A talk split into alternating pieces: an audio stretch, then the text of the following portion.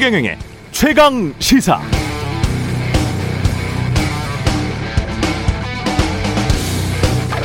네, 윤석열 대통령 당선인의 선출은 몇 가지 시사점을 줍니다.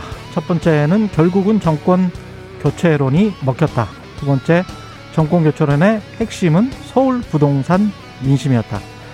세 번째, 그러나 국민의힘의 예상과는 달리 겨우 이겼다. 네 번째, 안철수 후보와의 단일화에도 불구하고 신승을 했다는 것. 정권 교체를 해야 한다는 여론이 높았음에도 득표율이 과반에 미치지 못했다는 건 윤석열 후보가 윤석열 당선인이 앞으로 채워가야 할 숙제로 남는다. 이렇게 판단해야겠습니다. 윤석열 당선인, 예, 축하드립니다. 그러나 겸손해야겠죠? 무엇보다 득표율 48.6%, 그럼 51%는 윤석열 당선인을 지지하지 않고 있다는 뜻이 되고요. 이 의미를 잘 새겨보시기 바랍니다. 누가 되든 현재의 국내외 정치 경제 상황을 감안하면 앞으로의 5년이 험난할 수밖에 없었습니다. 대통령과 국회가 합의하고 협력해서 이제는 해결책을 내놓는 정치의 새 장이 열리기를 기원합니다.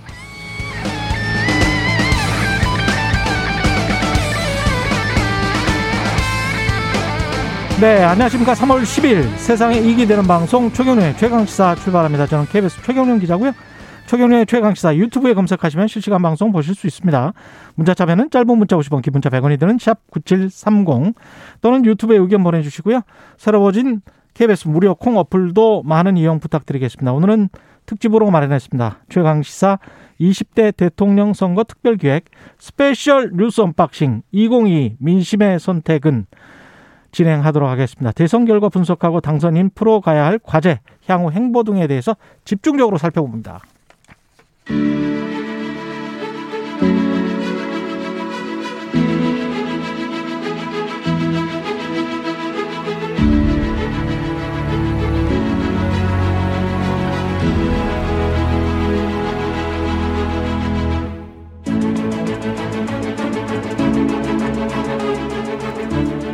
네, 국민의힘 윤석열 당선인 48.6% 1,620만 여표를 얻어서 대한민국 20대 대통령에 당선됐습니다. 초박빙 접전 0.8%포인트 차니까요. 예. 아, 유권자의 선택이 무엇을 의미하는지 대선 이후 전국 어떻게 또 전개가 될지요. 새 대통령의 과제 무엇일지 함께 분석하고 전망해 주실 네 분. 오늘은 special하게 특별하게 네 분 모셨습니다. 민동기 기자 나오셨습니다. 안녕하십니까? 안녕하십니까? 예, 김민하 시사평론가 나오셨습니다. 안녕하십니까? 안녕하세요. 예, 대구 가톨릭대학교의 장성철 교수님 나오셨습니다. 안녕하십니까? 안녕하세요. 예, 여론조사 아, 메타보이스의 김봉신 대표 나오셨습니다. 안녕하십니까? 안녕하십니까? 예, 잠들은 다 주무셨어요? 어떻게 어제 한숨도 못, 자, 못, 못 자셨어요? 어떻게? 한숨도 못 잤습니다. 한숨도? 네. 제가 여기 오기 전까지 예. 어, MBC에서 장 교수님을 봤거든요. TV에서 나오시는 걸? 그 어제 밤에도 방송하고 집에 가서 이제 머리만 감고 지금 막 나왔어요. 머리만 감고 네. 아 진짜 힘드시겠네. 김민호 평론가는 뭐잔 건지 안잔 건지 잘 모르겠습니다. 잠깐 졸았 잠깐 졸았던 것 같아요. 아, 네. 저도 그렇습니다. 잠깐 졸았습니다. 김봉신 대표는 어떠, 어떠셨나요? 예, 예, 거의 못 잤습니다. 거의 못 자셨군요. 아 정말 초접전이었는데 네. 이 방송 3사 출구조사가 굉장히 정확했습니다. 결과들은 어떻게 보셨는지 궁금하네요. 누구부터 말씀하실까요? 진행자가 시키는 대로 말하는 거죠. 김민아 평론가부터 말씀하세요. 예. 네. 뭐 정말 이 처음부터 끝까지 네, 생전 처음 보는 대선이었다 이렇게 이런 감상이었고요. 마지막에 이제 두 후보 간의 이 격차도 음. 이런 격차는 또 처음 봤다. 25만 표, 26만 표 차이로 당선이 됐다라는 거에 대해서는 어, 정말 놀라운 일이다라고 생각하고 그걸 또 예, 시상파 3사 이 출구조사가 맞췄다. 네, 역시 통계의 힘은 위대하다. 네, 이걸 느꼈습니다.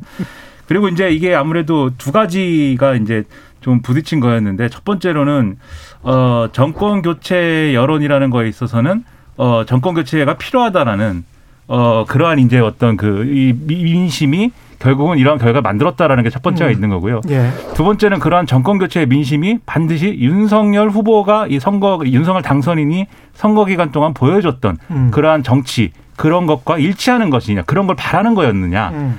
그것은 아닐 수 있다라는 또 신호를 보여준 것이거든요. 복잡하네요. 그 두, 그렇죠. 예. 그두 가지를 종합을 하면 그래서 윤석열 후보가 앞으로 어, 좀 이렇게 당선인이 해나가야 될 일들이 굉장히 많다. 음. 굉장히 좀 험준하겠지만 음. 그럼에도 불구하고 좀 헤쳐 나가야 된다. 뭐 이런 상황이다. 이렇게 볼 음. 수가 있겠습니다. 장성철 교수님 어떻게 보십니까? 놀랍다 이해가 안 간다라고 말씀을 드리고 놀랍다 싶습니다. 이해가 안 간다? 네. 이렇게 접전일 줄 몰랐고요. 예. 정권 교체 여론이 예. 지상 3파 여- 여론조사에도 50대 35였어요. 그렇죠. 그랬는데도 불구하고 이렇게 예. 소수점 차이밖에 안 났다라는 것 자체가 어. 솔직히 이해가 안 갑니다. 아. 제가 분석을 잘 못하겠어요. 어떠한 이유에서 이런 일이 벌어졌는지. 오히려 이재명 후보가 예상보다 훨씬 더 많이 득표를 했다. 그렇죠. 윤석열 후보는 정권 교체 여론에 거의 육박하는 어. 그런 표를 얻었는데 예. 이재명 후보는 정권 재창출론보다 대략 예. 한 13%더 높은 수치를 기록을 했거든요. 어. 이걸 어떻게 해석을 해야 될지 잘 모르겠습니다.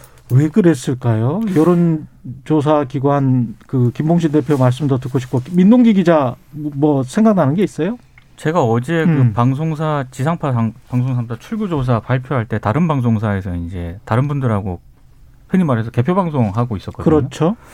근데 이게 국민의힘이 어쨌든 윤석열 후보가 굉장히 접전이긴 하지만 이기는 걸로 나오지 않았습니까? 그랬죠. 근데 제 앞에 이제 국민의힘 의원이 한 분 계셨는데 예.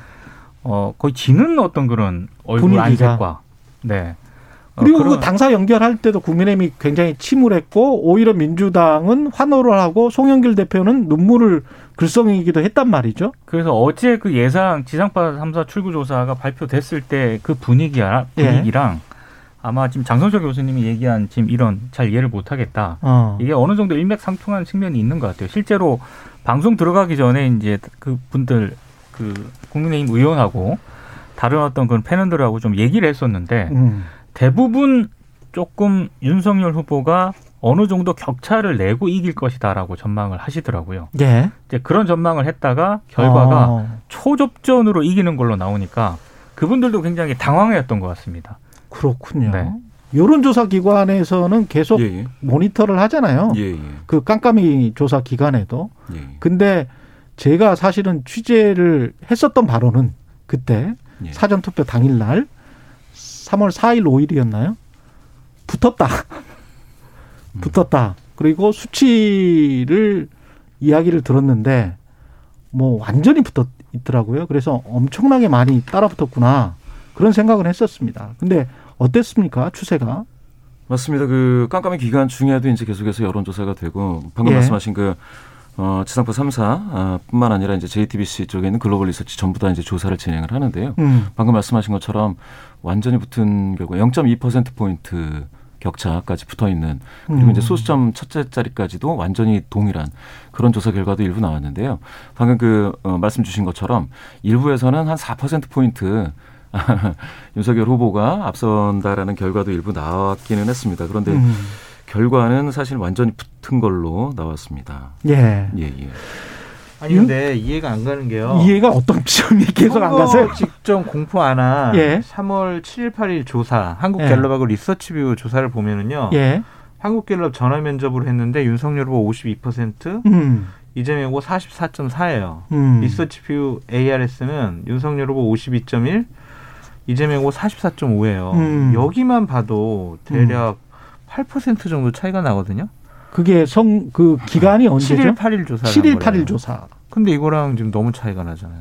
그러네요. 네. 근데 사전 투표 날 당일 이틀 동안 조사했던 거는 그 제가 듣기로는 분명히 붙어 있었거든요. 네. 그러면 그 사이에 또 7월 7일 8일에 네. 또 민심이 바뀌어서 본 투표 날 네. 그렇게 격차가 났, 났다는 이야기인 건지. 하루 만에 8%가 그러니까 그거는 좀 이해가 안, 안 간다는 교수님 갤럽이나 맞네요. 리서치 뷰가 또 예측을 잘 못하는 회사도 아니고 그렇죠. 예. 비교적 정확하게 맞춘다라고 되어 있었는데 음.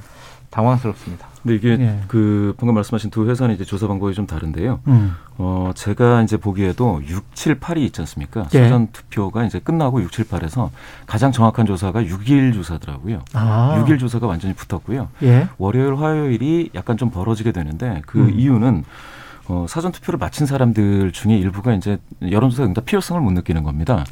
아, 이미 이제 투, 어, 투표를 했고 예. 또 이제 8일 같은 경우에는 방금 말씀하신 것처럼 어, 윤 후보 쪽이 조금 더 많이 나오는 경우가 있었는데 그거는 사실상 사전 투표를 한 그 이재명 지지자들 입장에서는 어, 다음 날이 이제 휴일 아- 휴일 아니겠습니까? 음. 여론조사에 응답할 이유가 없는 거죠. 응답 자체를 안 했구나. 예, 예. 예. 그렇게 되면서 좀 약간 벌어지는 듯 했는데, 예.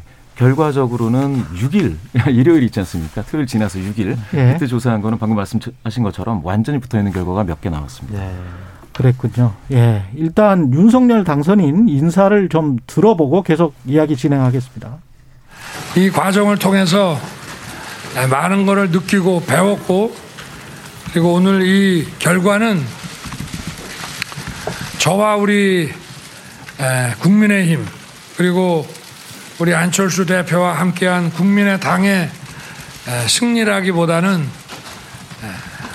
에, 위대한 에, 국민의 에, 승리가 아닌가 그렇게 생각을 합니다. 마지막까지 에, 함께 또 멋지게 띄워준 우리 민주당의 이재명 후보 또 정의당의 심상정 후보 이 두 분께도 에, 감사드리고 또 좀 심심한 위로의 말씀을 드리고 싶습니다. 우리 경쟁은 일단 끝났고 우리 모두 힘을 합쳐서 우리 국민과 아, 대한민국 위해서 우리 모두 하나가 되어야 한다고 에, 생각합니다. 대통령직을 정식으로 맡게 되면 헌법 정신을 존중하고 에, 의회를 존중하고 아, 야당과 아, 협치하면서 에, 국민을 잘 모시도록 하겠습니다. 또 미흡한 저를 아, 이렇게 잘 지켜보고 성원해 주신 에, 국민 여러분께 감사드립니다. 제대로 잘 보답하겠습니다. 네, 감사합니다. 네, 윤석열 당선인의 육성 들어봤고 야당과 협치하면서 국민을 잘 모시도록 하겠다 이런 이야기였습니다. 헌정사상 정치 대권 도전 선언한 지 6, 8개월 말이죠. 8개월 만에 대통령 당선된 게 처음이죠. 예. 당황스러워요. 예, 의미를 찾아야 될 텐데 결국은 정권 심판 저도 이제 오프닝에서 이야기를 했습니다마는 만약에 홍준표나 유승민 후보가 경선 후보가 됐다면 차이가 더 벌어졌을 거라는 그런 예측이 충분히 가능할 정도로 정권 심판론이 높았다는 측면에서 그걸 윤석열 후보가 그 덕은 굉장히 많이 본 것이다. 그렇게 생각이 되어지는데 어떻게 보십니까? 윤석열 후보에게 유리한 것은 구도밖에 없었습니다. 구도. 예. 이번 대선의 주요한 결국에는 뭐 판단의 기준 그리고 선택의 기준 그리고 결정의 기준은 구도였다. 음. 구도가 정권 교체율이 일관되게 50%를 넘어선 여론조사가 계속 나왔었다. 그 구도가 아니었으면 과연 윤석열 후보가 대통령에 당선됐을까라고 의문을 품을 정도로 음. 구도에 의존한 선거였다라고 보여집니다. 어떻게 보세요, 김연아 평론가는? 구도에 의존한 선거였다라는 말씀이 이제 정확한데 이제 음. 구도도 이제 어떤 거냐 지금 말씀하신 구도라는 게 말씀대로 이제 정권 교체 여론이 크고 그것을 이제 아 그 여론의 덕을 봤다라고 말씀하시지만 사실 정권 교체 여론이라는 게 지금의 이제 문재인 정권에 대해서 여러 가지 평가가 있지만 음. 다음 정권은 어쨌든 더 나아진 어떤 그러한 정권이었다라고 하는 바람이 같이 들어 있는 거잖아요. 그렇겠죠. 그런 차원에서 이 국민의힘이 과거에 이제 보수 정당을 연상케 하는 그러한 정치를 한다고 했을 때는 음. 이 정권 교체 여론을 충분히 흡수하지 못할 것이다 이렇게 봐서 음. 아마 새로운 어떤 이 보수 정당의 후보가 나타나면 보수 정치를 변화시킬 수 있다 이런 전망을 주는 게 중요하다라고 생각을 했거든요. 그렇죠. 근데 사실 윤석열 후보가 처음에는 그런 기대를 좀 받았습니다. 처음에 정치 이 참여 선언을 할 때. 음. 근데 이제 지 선거 캠페인을 진행을 하면서 이제 여러 가지 언행이라든가 음. 어떤 정책적인 어떤 비전이라든가 이런 것들은 또 과거의 그이 보수 정당의 그것과 거의 이제 비슷한 거 아니냐 또는 그것보다도 더좀 태행적인 부분이 있지 않느냐 음. 이런 평가들이 막 나왔었거든요. 그래서 네. 이 부분에서도 이제 결과적으로는 이 지금 장 교수님이 이제 정권 교체 여론을 지지하는 여론이 한 50% 이상 됐다 이렇게 말씀하시는데 그것도 여론조사상 많은 건 이제 55%까지 가는 여론조사도 있고 했거든요. 예. 그리고 이재명 후보하고의 격차가 이렇게 25만 표, 26만 표밖에 안 났다는 거는 음. 결과적으로 정권 교체 여론을 다 흡수하는 것도 이제 좀 미달했다라고 저는 생각이 되고요. 그렇죠. 그리고 그렇게 된 것 중에 또 하나의 결정적인 이유가 이 결국 윤석열 후보가 구도의 수혜자이기도 하지만 그 구도 중에는 이제 젠더 갈등이라는 게 일부 작용한 측면들이 있었어요. 음. 그러니까 이준석 대표가 이준석 대표가 처음에 대표가 될 때는 아 뭔가 보수 정치의 변화를 이 음. 시사하는 그러한 어떤 이 사건이다 라고도 사람들이 봤지만 예. 이게 선거 캠페인 뒤로 진행되면서는 그렇지 않, 않았거든요. 이 보수의 내분을 초래하는 그런 거 아니냐. 예. 여기에 더해가지고 이 유권자 집단을 음. 어, 20대 남성과 여성으로 갈라가지고 20대 남성들만 이렇게 표를 모으면 된다는 그러한 정치 아니냐 이런 인식이 있었기 때문에 20대 여성이 이제 역결집한 거잖아요. 예. 그런 것까지 종합해서 보면은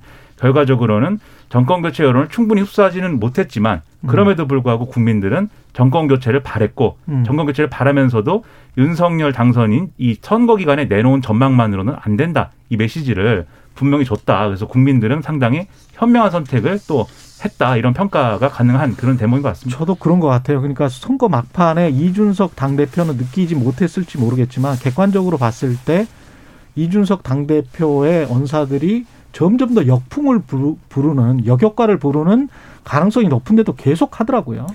그러니까 예, 결과적으로는 윤석열 후보가 승리를 했죠. 예. 근데 내용적으로 과연 승리를 했는가 이 부분은 음. 이제 국민의힘 차원에서 한번 꼼꼼히 점검을 해봐야 될. 점검을 해야 될. 그런 대목이라고 예. 보고요. 어, 그럼에도 불구하고 그럼 이 정권 교체 여론이 확실히 높았다는 거 그런 아니겠습니까? 거는 사실이죠. 그러니까 세력을 선택을 한 거라고 봐야 될 것. 같습니다. 근데 이제 예. 민주당 이재명 후보 입장에서는 그러면은 이 이렇게 정권 교체 여론을 왜 돌파하지를 못했을까? 음, 예, 그걸 인물론으로 저는 돌파를 하려고 했었던 것 같아요. 민주당 음. 입장에서는. 근데 그게 어느 정도 좀 먹힌 측면도 있고 음. 그런데 대장동 의혹이 불거지면서 음. 그 인물론이라는 게 제대로 부각되지 못한 측면이 가장 컸었고 초기부터. 그렇습니다. 예. 그래서 그 차별화 지점을 제대로 이제 못 뒀던 것 같습니다. 그래서 정권 교체라는 어떤 구도 자체를 못 뛰어넘은 측면이 있고 다만 그럼에도 불구하고 음. 아까 장 교수님하고 김민하 평론가도 얘기했지만 어제 그 국민의힘 의원이 그런 얘기를 하더라고요. 음. 이게 만약에 윤석열 후보가 진다면은 음. 질수 없는 선거에서 진 것이다. 그렇죠. 이런 얘기를 했거든요. 근데 구도상. 막판에 예. 막판에 이렇게까지 초접전 양상을 벌인 이유는 저는 윤석열 후보라든가 이준석 대표가 지금은 당선인이지만 이준석 예. 대표가 한번 자정할 측면이 있는 것 같아요. 지금 2030 여성들이 막판에 왜 이, 이건 나중에 좀 표 분석을 해봐야겠지만 어제 방송사 출구조사 세대별 투표를 보면은 결국에는 명확하죠. 20대 여성들이 막판에 이재명 후보 쪽으로 엄청나게 결집을 했거든요. 그렇죠. 왜 그런 결집을 했는가에 대해서도 한번 꼼꼼하게 들여다볼 필요는 있는 것 같습니다. 김봉신 대표도 그게 좀 보였습니까? 예, 예. 방금 말씀하신 말씀이 맞고요. 예. 좀 모르, 모르겠습니다만 갈, 어, 갈등 유발적인 어떤 갈라치기 식의 메시지가 굉장히 많이 나왔지 않습니까? 음. 이제 1월 6일, 7일에서 나왔던 게 1월 7일에 나왔던 게 여가부 폐지가 나왔었죠. 그때부터 이제 꾸준히 나왔는데 그런 메시지를 내고도 그 당시에 이제 28%로 굉장히 그 밑에 깔려 있던 지지율이 올라가지를 않았었습니다. 그렇게 따지면 지금 이게 윤석열 입장, 윤석열 그 당선자 입장에서는 굉장히 그 운에 가까운 그 결과이다 라고 보여져서요. 사실은 비전이 전혀 없는 회고적 투표 성향만을 자극해서는 사실은 이게 정권 교체 민심을 제대로 받아 안았다고 하기가 어렵죠. 어, 지금은 50% 말씀하셨지 않습니까? 정권 교체 민심. 음. 지난해에는 이게 65%까지 가기도 했었습니다. 일부 조사에서. 아. 예, 그래서 이게 굉장히 사실 강했거든요. 아. 예, 예. 그런 측면에서 그렇고 민주당을 좀 보자면 이게 사실은 퍼센티지로 보면 그 2012년 박근혜 후보와 싸웠던 그 어, 문재인 후보가 48.02%를 득표합니다. 예. 그러니까 지금보다 비율은 약간 더 높지만 득표 수로 따지면 당시에 1,469만 이번이 1,614만이니까 민주당은 창당 이래 최대로 많은 표를 얻었거든요. 아, 그렇게 된 거군요. 예, 예. 그런데도 졌습니다. 아. 그 얘기는 민주당이 지난 몇 번의 선거에서는 사실 노무현, 김대중 당선자가 나왔을 때에는 그때는 대부분 연합했습니다. 지금은 전혀 그렇죠. 연합을 하지 않았죠. 김동연 후보를 제외하고는 그렇죠. 뚜렷한 재3 후보와 연합하지 않고 어, 독자의 힘으로 이제 돌파하려고 했는데 그 실험이 약간 한계 부닥친 게 아닌가. 음. 지금 표차가 24만 7천 표인데 허경영 후보가 28만 음. 표를 얻었습니다. 예, 심상정 후보가 80만 표 얻었거든요. 그렇죠. 예. 그렇게 따지면 방금 말씀하신 20대 여성의 예, 결집이 확실히 눈에 보였는데도 불구하고 음. 당선까지는 이르지 못했다. 음. 이렇게 봐야죠. 근데 저는 이준석 대표가 지금 대선을 승리를 이끈 당 대표잖아요. 예. 근데 어 20대 남성과 여성을 너무 갈라치게 해서 음. 윤석열 후보를 어렵게 만들었다. 이제 이런 분석들인데 이준석 대표가 아니었으면 20대 남성이 아, 왔을까? 예, 국민의힘이나 어. 윤석열 후보를 지지했을까라고 생각할 수밖에 없어요. 아. 그러니까 그 공원, 예. 그러니까 뭐 세대 포이론이라는 그 음. 단어 자체는 상당히 좀 저희가 경멸스럽게는 생각을 해야 하지만 음. 제가 이제 현장에서 음. 어, 선거를 뛰는 후배들이 저한테 연락 온 게 뭐냐면 예. 와 생전 처음 보는 현상이라는 거예요. 그래서 뭐가 그러냐 그랬더니 20대의 남성과 여성들이 자발적으로 선거사무소에 찾아와서 선거운동 하겠습니다라고 그러고 유세차 나가면은 와서 같이 사진 찍기도 하고 막 지켜본다는 거예요. 어. 지금까지 보수파 선거에 그런 적이 없었다는 거예요. 음, 주로 장노년층. 그렇죠. 중장년층 분들만 예. 모였는데 자발적으로 20대가 와서 선거운동을 해줬다라는 것 자체가 이준석 당대표의 큰 공헌은. 있다. 근데 한 발 더 나가서 음. 그것을 또 20대의 남성과 여성을 갈라치게 해서 음. 20대 여성이 집결하는 그러한 모습을 보이도록 방조했다고 해야 될까요? 아니면 조장해야 될까요? 그러니까 투표일 한 모습들은- 1, 2주 전 때 그때 좀 멈췄어야 되는데 좀 말이 좀 험하게 나간 예. 부분이 많아요. 자극적으로 그런 예. 부분은 이준석 대표도 좀 반성을 해야 하는데 예. 이준석 네가 잘못했어라고 좀 평가하는 것은 좀 무리가 있다라고 음. 보여집니다. 그는 아까 말씀드린 게 그래서 이준석 대표가 이 보수 정치의 변화를 상징하는 순간이 있었고 그 효과가 있다는 건 분명한 사실이라는 거예요. 그러네요. 근데 지금. 그것도 그리고 이 정권 교체 여론을 받아안는 하나의 또 요인이기도 했는데 예. 음. 그것이 이제 지금 쭉 말씀드린 대로 뒤에 가서는 오히려 역효과를 불러왔다는 것도 부정할 수 없는 거라는 것이고 음. 그다음에 이제 어 지금 김봉신 대표님 이제 연대 연합과 관련된 이 선거 연대나 선거 연합 관련된 부분 말씀하셨는데 음. 그러면 이제 지난 대선에서 이제 얻었던 문재인 이 대통령이 얻었던 표에다가 한 200만 표 정도를 더 얻은 거잖아요. 200만 표 좀 안 되는 숫자를. 그렇죠. 그러면 이 표는 그러면 그 이전 대선은 누구를 지지했겠느냐 한번 생각을 해봐야 돼요. 결국은 결국은 이 심상정 표 후보가? 예. 심상정 후보가 지난 대선에서 약 200만 표 정도 얻었거든요. 지금 그렇죠. 80만 표로 내려갔으니까 그냥 산수만 하면 그, 그 사람들이 다 그 사람들은 아니겠지만 그렇죠. 그렇죠. 한 120만 표는 마음을 이 마음을 뺏긴 거예요. 심상정 후보로부터 이재명 후보로 예. 이동한 겁니다. 예. 그런데 이재명 후보가 정말 마음에 들고 정말 저 사람이 내가 심상정 후보를 지지했던 그 마음을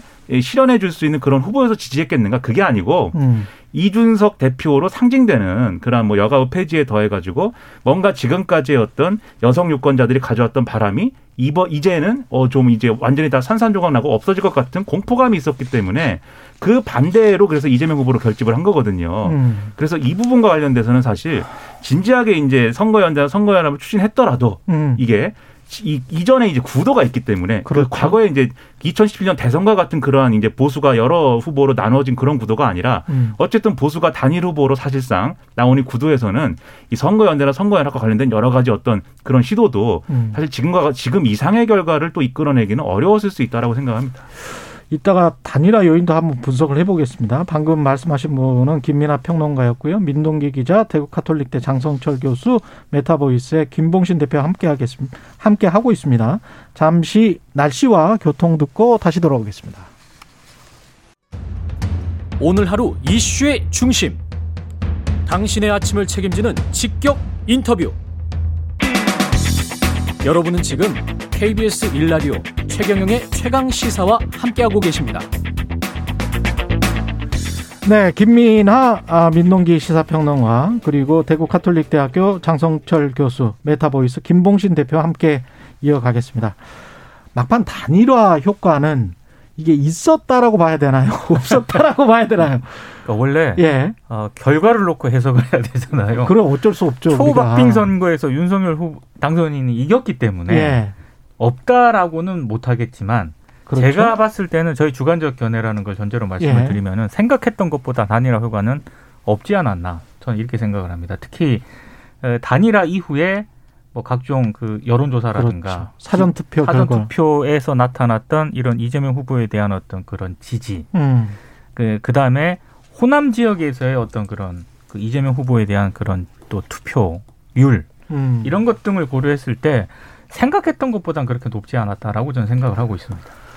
저도 마찬가지인데요. 이게 만약에 단일화 효과가 있었다라고 하면 두 가지 부분에서 있었어야 되는 거죠. 첫째는 안철수 후보가 그 전까지 가지고 있던 지지율에서 음. 이제 상당 부분이 이제 윤석열 후보 지지로 옮겨갔어야 되는 게 첫 번째가 있고 두 번째는 정권 교체를 바라고는 있는데 특정 후보에게 지지를 표명하기는 어려워서 어, 단일 후보다라고 하면은 내가 정권 교체에 동조하니까는 그 후보를 지지해봐야겠다라고 마음을 먹고 부동층으로 남아있던 계층이 얼마나 흡수가 되느냐 이 두 가지를 놓고 봤어야 되는데 결과적으로 보면은 안철수 후보가 갖고 있던 지지율은 그 이전에 이미 윤석열 후보를 야근장을 다 빠져나간 상황이었던 것 같고 음. 그래서 단일화를 하면서 안철수 후보가 사퇴한 이후에는 그 이제 안철수 후보가 갖고 있던 지지율 중에 당연히 이제 윤석열 후보로 간 것도 있겠지만 애초에 작은 이제 포션의 지지율에서 사방으로 좀 흩어지면서 이게 큰 효과를 보지 못했다라는 생각이 들고요.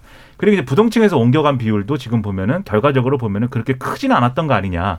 이런 생각을 할 수가 있고 그래서 그렇게 해서 이 순풍이 불어야 될 대목에서는 바람이 좀 미미했는데 역풍은 좀 이렇게 좀 어느 정도는 확인이 되는 거죠. 사전 투표에서 이제 호남 지역에 이제 아주 굉장히 집중됐던 투표율 상향이라는 게 결과적으로 안철수 후보가 사퇴하면서 일어난 일 아니냐 이런 해석이 있기 때문에 이 결과적으로 이 두 후보가 단일화를 해서 이 이재명 후보 지지층이 결집하는 효과는 또 상당히 있었던 것으로 생각이 되기 때문에 예. 결과적으로 더하기 빼기 해보면은 별로 음. 윤석열 후보로서는 안철수 후보와의 단일화로 얻은 게 크지는 않지 않은가 이렇게 좀 생각이 됩니다. 저는. 장석준 교수님. 저는 예. 이 부분은 좀 더 심도 있는 음. 분석과 연구가 필요하다고 봐요. 그러니까 흐름은 역풍이 있었던 것 같아요. 음. 왜냐하면 윤석열 후보가 더 크게 벌리질 못했잖아요. 그렇죠. 근데 결과론적으로 해석을 하면요. 예.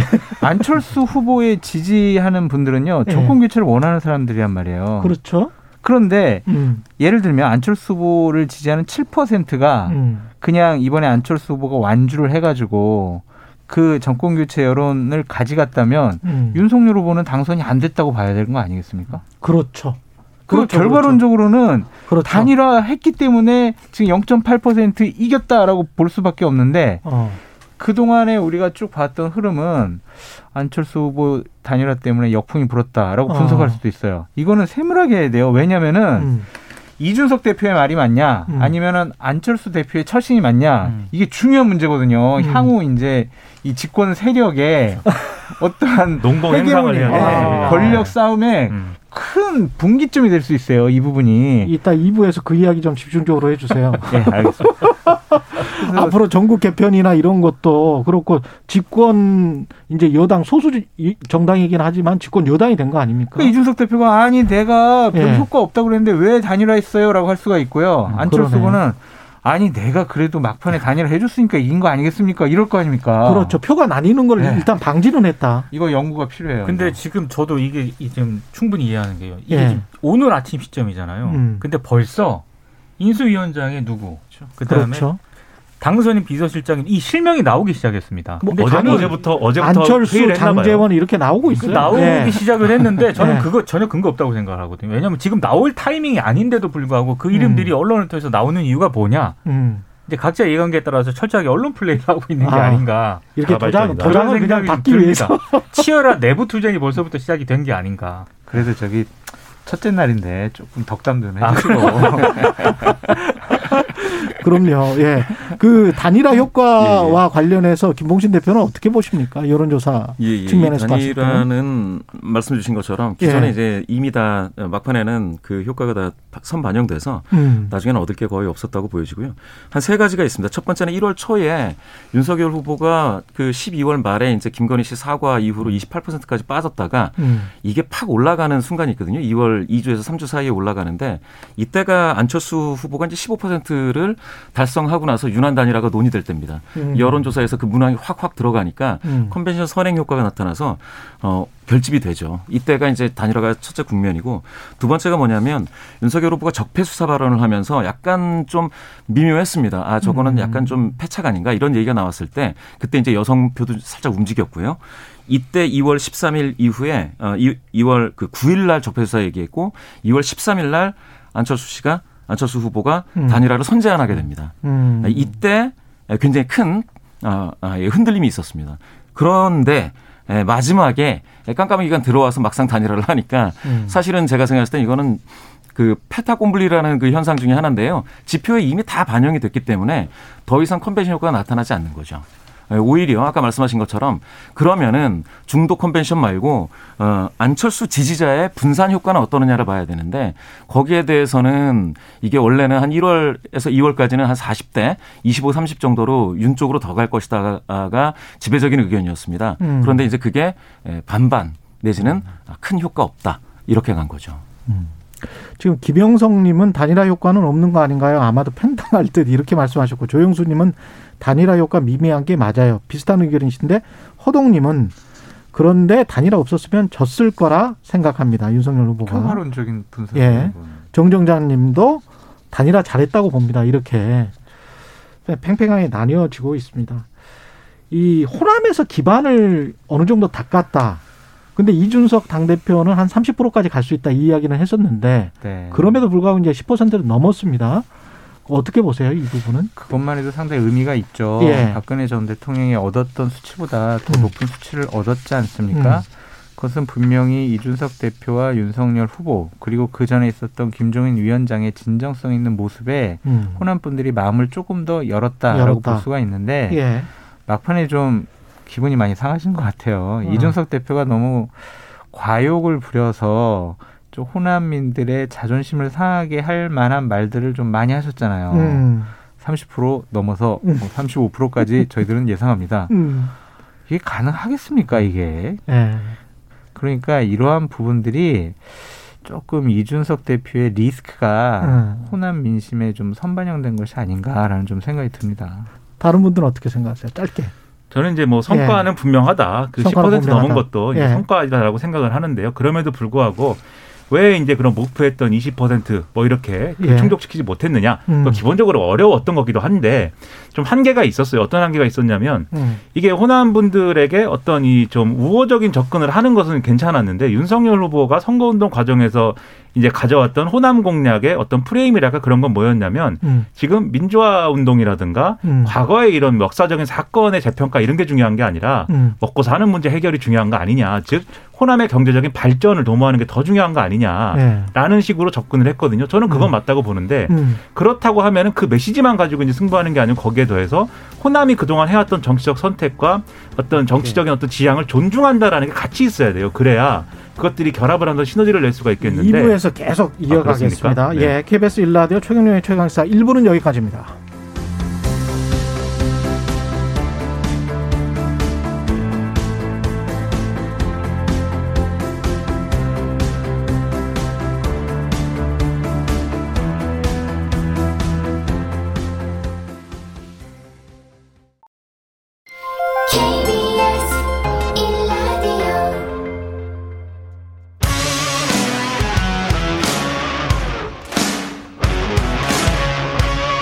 오늘 하루 이슈의 중심 최경영의 최강 시사.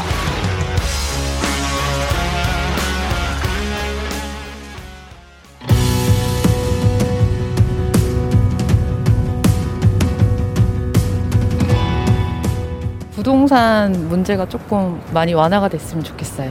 계속 집을 못 사고 있으니까 대출도 안 되고 그래서 좀 답답하거든요. 그래서 이번 대통령이 그거를 조금 시원하게 풀어주셨으면 좋겠어요. 일단은 좀 아이를 낳을 수 있는 좀 환경을 조금 더 많이 만들어줬으면 좋겠어요. 아이를 가지기 전에 들어가는 그런 부대 비용에 대해서 정부가 좀 지원해주면 어떤가. 공약 가지고 싸우는 게 아니고 너무 개인적인 일로 막 싸우니까 새 대통령요 공약을 제대로 딱 지켰으면 좋겠어요. 국민을 잘 화합해가지고 나아갈 것, 거짓말 하지 말 것, 잘 통합해서 이끌어 나가 주시기를 바랍니다. 20대다 보니까 취업 준비생들이 좀 특히 또 청년 정책에 좀 힘을 실어 주시라라고 좀 말씀을 드리고 싶습니다. 고위 관리자들은 계속 돈이 불어가는데 서민들은 그렇지 못한 상황인 것 같아요. 서민들이 좀 잘 살 수 있게 만들어주는 대통령이 나오면 좋을 것 같습니다. 저는 학부형이고 또 주부이기 때문에 조금 사회적 약자 입장에서 가진 사람이 약자를 위해서 조금 더 내놓자. 그게 맞는 것 같고. 왜냐하면 앞으로 더불어 살아가는 세상이 중요하고 결국은 같이 함께 가자라는 거거든요. 근데 그런 부분들이 우리나라에서 잘 실현이 됐으면 좋겠습니다. 이재명 아저씨랑 윤석열 아저씨랑 이제 그만 싸웠으면 좋겠어요.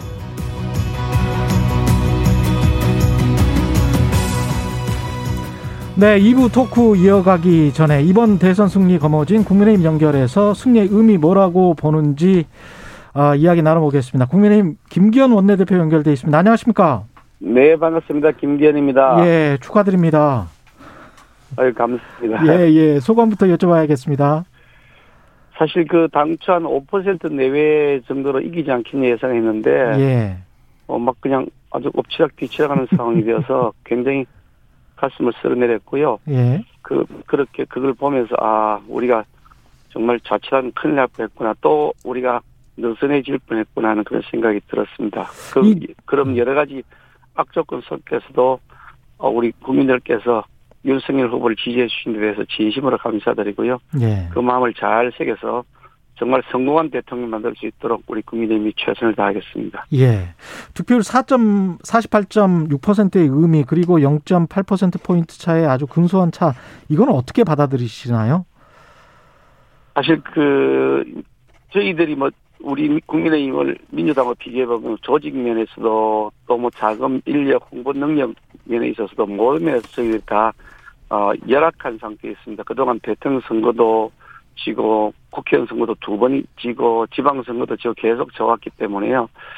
그런데 그런 뭐이 인위적인 조직 자금, 인력, 뭐 홍보 능력 이거보다도 국민들의 정권 교체에 대한 바람 그것이 훨씬 더 컸다. 음. 저희들이 잘해서가 아니고 국민들이 지금 지금까지 민주당 정권이 했던 그런 잘못된 것들 그에 대해서 바꾸겠다는 그런 바람 때문에 저희들이 당선되었다고 생각하고요. 예. 그런 면에서 보면 우리 후보와 우리 당에 대한 전적인 신뢰를 국민들이 보내주시는 결코 아니다. 예. 지켜보면서 조건부로 지지한다. 날 하는지 한번 두고, 두고 보겠다. 이런 의미라고 생각합니다. 선거 과정이 워낙 치열했기 때문에 김재원 최고위원은 저희 방송에서 그런 말씀도 하셨어요. 심리적 내전 상태다 지금 지지자들끼리 그 정도로 굉장히 좀 갈등이 심하다 그런 말씀까지 하셨는데 이 상황은 이제 당선이 되셨으니까 대통령 되고 나서는 이제 풀어야 될 것 같은데 어떻게 고민이 많으시겠습니다.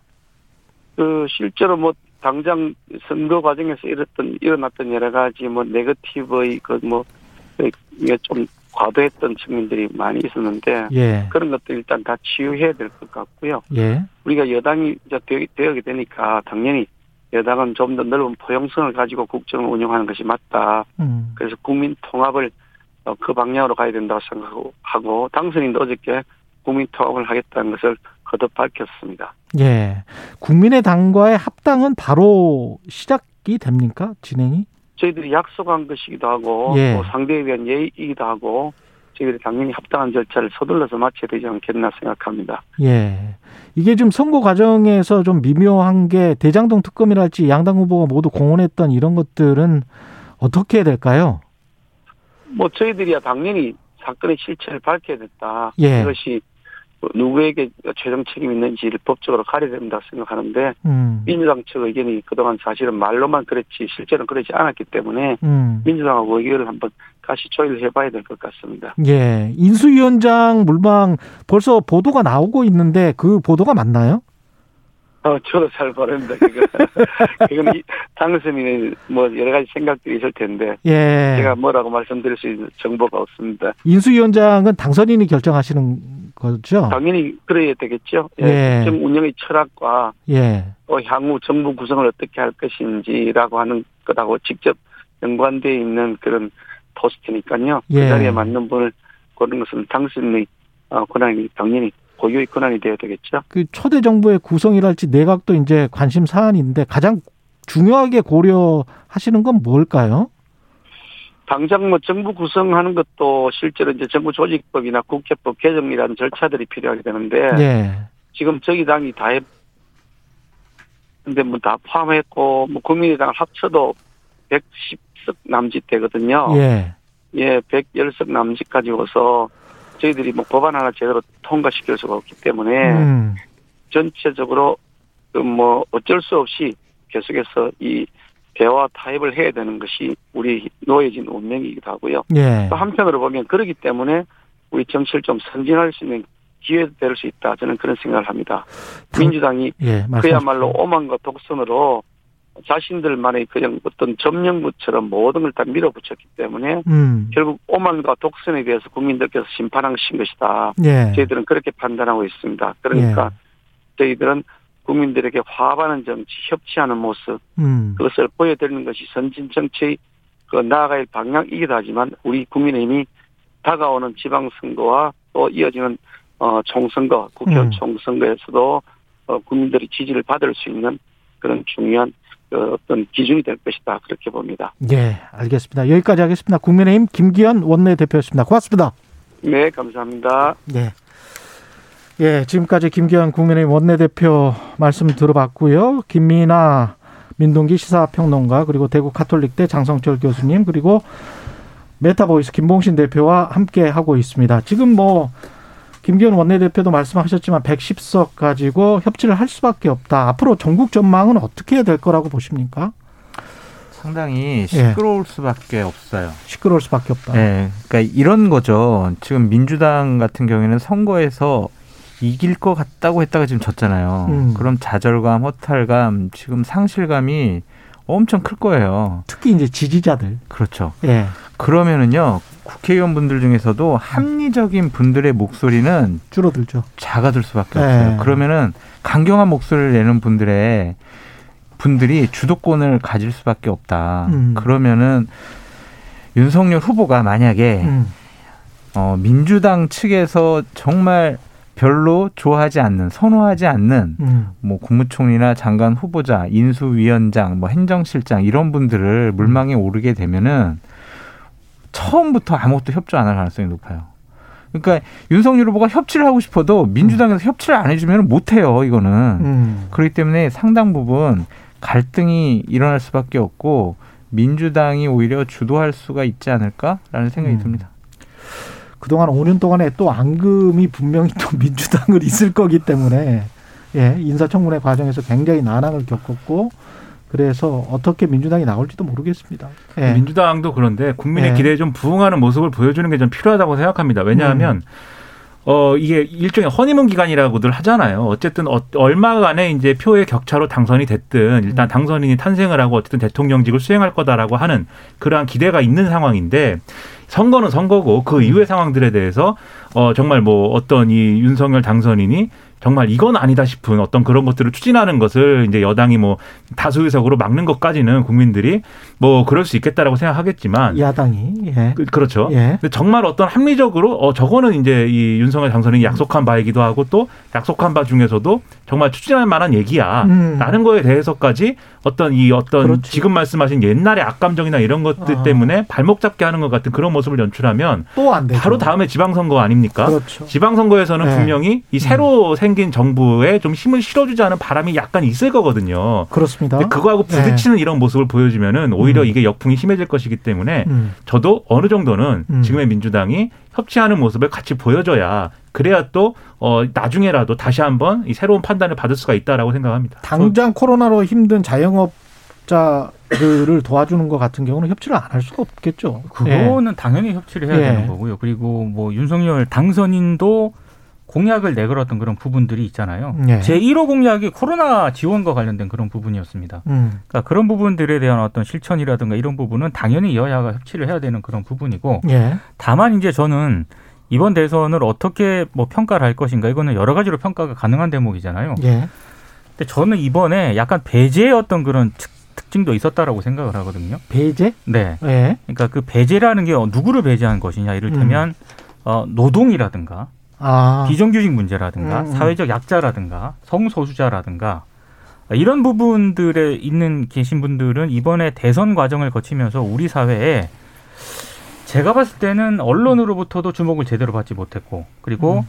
각 대선 후보들로부터도 저는 제대로 주목을 받지 못했다라고 생각을 합니다. 예. 아, 그런 측면에서 봤을 때 많은 분들이 이제 굉장히 초접전차로 윤석열 당선인이 이겼기 때문에 음. 이제 협치라든가 포용을 해야 된다라고 이제 많은 분들이 얘기를 하시는데 저는 거기에 플러스 대선 기간 동안 철저하게 우리 사회에 배제됐던 그런 부분들이 그런 분들이 적지 않게 있거든요. 예. 그런 부분들 그런 그런 분들에 대해서도 좀 포용할 수 있는 음. 그런 어떤 노력들도 상당히 좀 필요하다라고 봅니다. 모든 게 여야의 협치만 있는 게 아니거든요. 그렇죠. 네.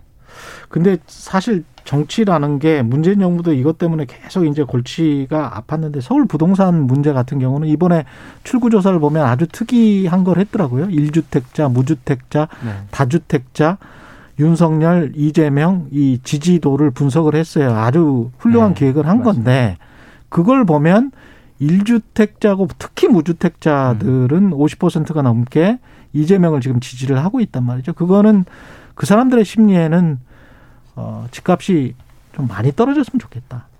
라는 심리가 분명히 있는 것이고.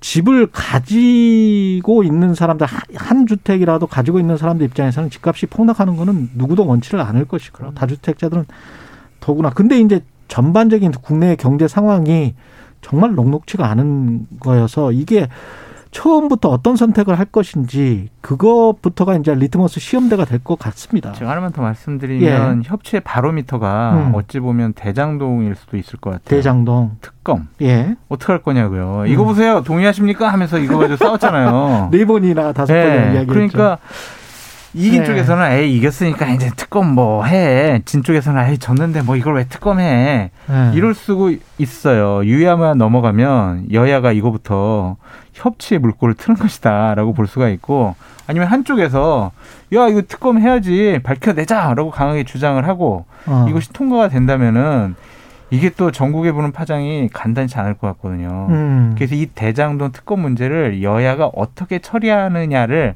한번 두고 보시는 것도 중요한 재미있는 그러네요. 관전 포인트 같아요. 그 선거 막판 3일 전인가요? 뉴스타파에서 나온 거를 보면 부산저축은행 대출과 관련한 의혹 그것을 민주당이 이제 계속 들고 나올 것이고 그 다음에 배우자의 그 주가 조작 사건 의혹 의혹 사건 같은 경우도 지금 검찰에서 소환을 안 했었잖아요. 그 부분도 아마도 협치를 할 때. 어떤 뭔가 협상의 대상 양측에서요 지금 서로 고소고발 건이 어마어마하게 많아요. 그쵸? 그거 어떻게 처리할 거냐. 다 한꺼번에 취하할 거냐. 그러니까 법률적인 문제부터 협치의 시발점이다라고 보여집니다. 근데 이게 아까 김기현 원내대표 인터뷰 들으시면서도 느끼셨겠지만 음. 네거티브 과도한 부분이 있었다. 그거 정리해야 된다. 이렇게 말씀하셨잖아요. 그렇죠. 그래서 일부 그런 지금 장성철 교수님 말씀하신 부분이라든지 어. 그런 것들은 뭐 협의를 못 해가지고? 어. 네 정리를 제가 볼 때는 큰 틀에서 정리할 부분이 있어 보이는데 그러면 아주 좋죠. 근데 네. 대장동 특검이라든가 이거는 음, 진실은 알아야 되겠다. 이 대장동 특검은 이게 어. 선거 이전에 한 얘기들만 모아서 보면은 그냥 할 수밖에 없는 거잖아요. 그런데 이 단서가 또 있는 게 윤석열 후보가 토론회라든가 토론회 이 TV 토론 이후에 이제 유세장에서 한 얘기가 있어요. 음. 정권이 바뀌면 즉 윤석열 정권이 들어서면 음. 검찰이 다 엄정하게 수사를 해서 밝혀낼 것인데 음. 지금 특검을 하자는 것은 일종의 이 민주당의 꼼수 아니냐 이런 거였거든요. 정권 예. 바뀔 걸 대비해 가지고 예. 국회가 통제하는 특검 하자는 거 아니냐. 그 말을 했어요. 이, 렇게 예. 얘기를 했기 때문에 예. 선거 이후에는 각자 양쪽의 셈법이 둘 다 달라질 수가 있습니다. 그래서 음. 이게 한쪽이 반대해서 특검이 안 된다기보다는 음. 서로 그 부분에서 이해가 맞아가지고 안 될 수도 있는 거여가지고 저는 이게 과연 어떻게 될 것인가 근데- 상당히 흥미진진한 질문입니다. 윤석열 당선인 입장에서 대통령이 예. 당선이 되고 어쨌든 국정 운영을 하려면은 음. 지금 국회 다수 의석을 차지하고 있는 민주당과의 협치는 불가피하지 않습니까? 그렇죠. 그리고 민주당 입장에서도 그 윤석열 후보의 당선인과 관련 당선인이 추진하고 있는 여러 가지 정책들에 대해서 마냥 반대만 할 수만은 없는 것 같아요. 왜냐하면 이거는 그냥 하나의 가정이긴 합니다만 윤석열 당선인이 그 국회가 저렇게 매번 민주당이 반대한다고 가정을 했을 때 그러면 동원할 수 있는 게 뭐가 있을까요? 저는 사정기관 동원할 수밖에 없다고 보거든요. 그렇게 되면은 너무 무섭습니다. 전, 아. 전국이 거의 뭐 경색 국면으로 갈 수밖에 없기 때문에 이건 여야가 민 기자님 정말 무서운 생각을 하셔요. 아니 그러니까 한번 상상을 해보는 거죠. 그래서 아니 근데 이게 선거 전에 사실은 많이 나온 이야기들이잖아요. 예. 그러니까 그런 상황까지 가는 거는 굉장히 곤란하다 이런 말씀을 드리는 겁니다. 섬뜩합니다. 예. 이제 또 고려해야 될 게요. 음. 사실은 어, 새로운 정부에서는 이게 바로 이제 조사가 들어갑니다. 음. 어, 기대감, 당선자 기대감, 그 다음에 이제 취임하면 이제 긍정평가, 부정평가 이게 나오거든요. 음. 이게 이제 과거에는 70% 이상, 80%막 이렇게 올라갔었습니다.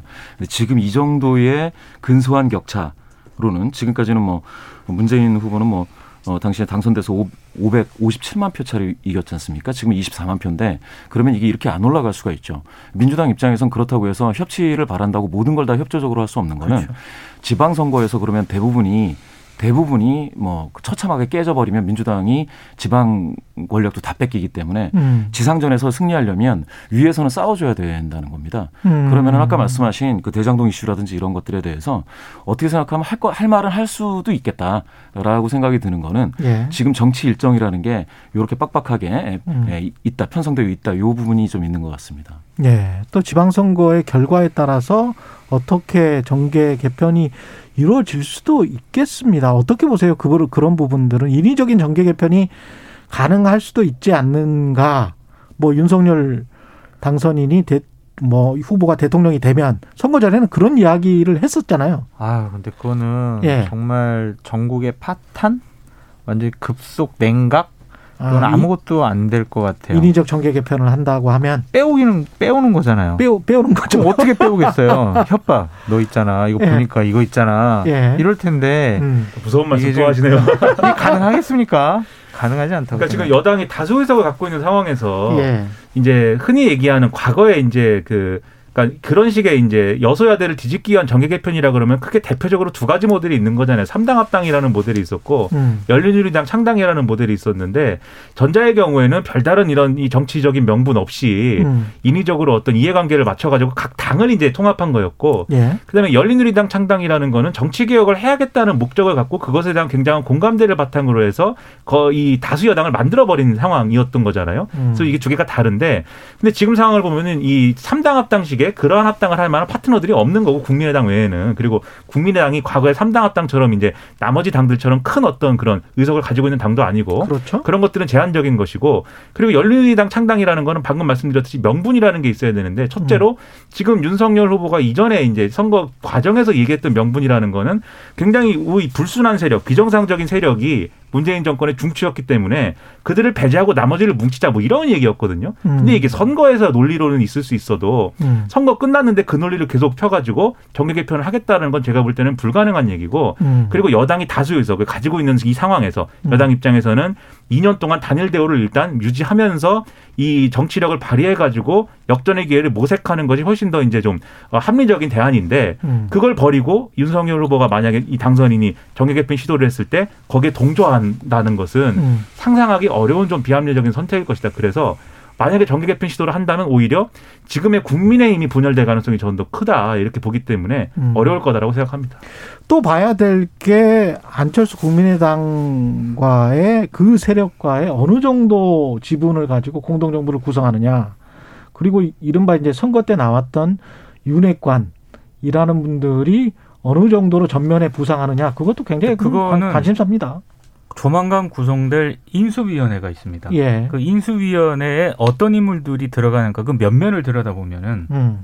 대충 나 이렇게 짐작이 좀 가능하지 않을까 싶습니다. 벌써부터 이름들이 막 언론에 오르내리더라고요. 제가 보니까. 인수위에 있어봐서 아는데요. 인수위의 핵심은요 행정실장이에요. 행정실장. 인수위원장은 그냥 얼굴마다. 아. 그리고 행정실장이 모든 걸 다 총괄해요. 그러니까 뭐 음. 당의 사무총장 같은 아. 그런 역할이죠. 선대위의 선대본부장 같은 역할 음. 행정실장이에요. 행정실장이 누가 되느냐도 좀 지켜봐야 될 것 같은데 예. 앞으로는 한동안은 인사가 어떻게 될 것이냐 음. 그리고 주요한 사람들의 거치가 어떻게 될 것이냐 이게 상당히 제일 중요한 관심 포인트다 라고 말씀드립니다. 그리고 우크라이나 지금 전쟁 상황에서 사람들이 전쟁과 평화 사이에서 이제 많은 생각을 하게 되는 이번 선거였는데 BBC의 로라북 비커 기자도 그렇게 이야기를 해놨더라고요. 윤석열 후보의 당선을 언급을 하면서 전임자인 문재인 대통령과 정반대의 대북 정책을 지향하고 있는 것으로 보인다. 예, 이렇게 이제 묘사를 해놨던데 이것이 미국과 또 특히 이제 그 기사에 보면은 중국과의 관계에서 어떤 어떤 어떤 식으로 풀어가질지 그게 또 경제에 미치는 영향도 있기 때문에 참 고민스럽습니다 이 문제도. 예. 그렇죠. 윤석열 후보가 음. 이, 이런 얘기를 한 적이 있죠. 계속 얘기를 했습니다. 전문가들의 의견에 따라 가지고 전문가 음. 중심의 어떤 그런 정책을 펴겠다라고 얘기했는데 예. 그 전제로 놓고 보면은 지금 구도는 이, 이 국제 정치의 구도도 정해져 있는 거잖아요. 이제는 신냉전으로 저, 이 진입하고 있는 것이고 마치 이제 어느 한쪽 편을 꼭 들어야 될 것 같은 그런 상황이 전개되고 있는데 거기서 또 그냥 한쪽 편을 그 대세들 대세를 따라서 드는 것이 국익에 다 맞는 거냐? 그렇지도 않은 거지 않습니까? 음. 그래서 전문가들이 나름대로 가지고 있는 식견이라든가 이런 게 있어요. 예를 들면 외교 관계에서 어느 어느 한 편이 되는 것을 불가피할 수도 있겠지만 그것을 꼭 예를 들면은 미국과 한 편이 돼야겠다라든지 또는 중국과 한 편이 돼야 되겠다든지 아니면 양쪽을 등거리 외교를 해야겠다든지 이런 일차원적 얘기가 아니고 음. 이큰 어떤 외교 정책에서의 이 한국이 추구하는 가치라든가 이런 것들이 뭐냐 이걸 중심으로 해가지고 주변국들과 동맹 동맹국을 설득하는 그런 과정이 필요하다라고 지금 제안을 많이 하고 있거든요. 그렇죠. 그래서 그런 제안을 따라가면서 예. 윤석열 이 당선인이 선거 과정에서 했던 이런 얘기와는 좀 다른 것들을 펼쳐가는 게 중요하다고 생각합니다. 선거 과정에서 했던 이야기를 꼭 지키실 필요는 없어요. 이걸 꼭 지키실 필요는 없어요. 예. 용- 용기 있게 예. 이거 못 지킬 것 같습니다. 예. 라고 얘기하는 것도 예. 지도자의 중요한 자질이다라는 생각이 듭니다. 예. 다른 분들은 어떻게 생각하십니까? 이 외교 문제는 굉장히 좀 중요해서 그리고 대북 관계도 당장 그렇고 당장 지금 바이든 미국 대통령이 예. 그저 오- 조만간 예. 지금 정상회담을 준비할 거라는 얘기도 있지 않습니까? 음. 5월 5월이나 이럴 쯤에 일본을 방문하는 그 시기에 맞춰 가지고 그랬을 때 아마 여러 가지 문제가 논의가 될 것 같은데 음. 외교 문제라든가 이런 국제적 사안 같은 경우에는요. 제가 봤을 때 미리 섣부르게 대응할 필요는 없는 것 같습니다. 그렇죠. 네. 예. 경제 문제도 어떻게 잘 어, 풀어 나갔으면 좋겠고요. 예. 전문성을 바탕으로 잘 좋은 분들을 많이 등용을 했으면 좋겠습니다. 그리고 마지막으로 이제 초대 내각 어디에 방점을 찍어야 될지 그것도 좀 전망을 해주셨으면 좋겠고 그리고 주문하고 당부하고 싶으신 말씀 그것도 좀 해주셨으면 좋겠고요. 예. 초대 내각에 너무 내 편, 음. 우리 편, 나를 도왔던 사람, 윤핵관 이런 분들만 쓰지 않으셨으면 좋겠어요. 음.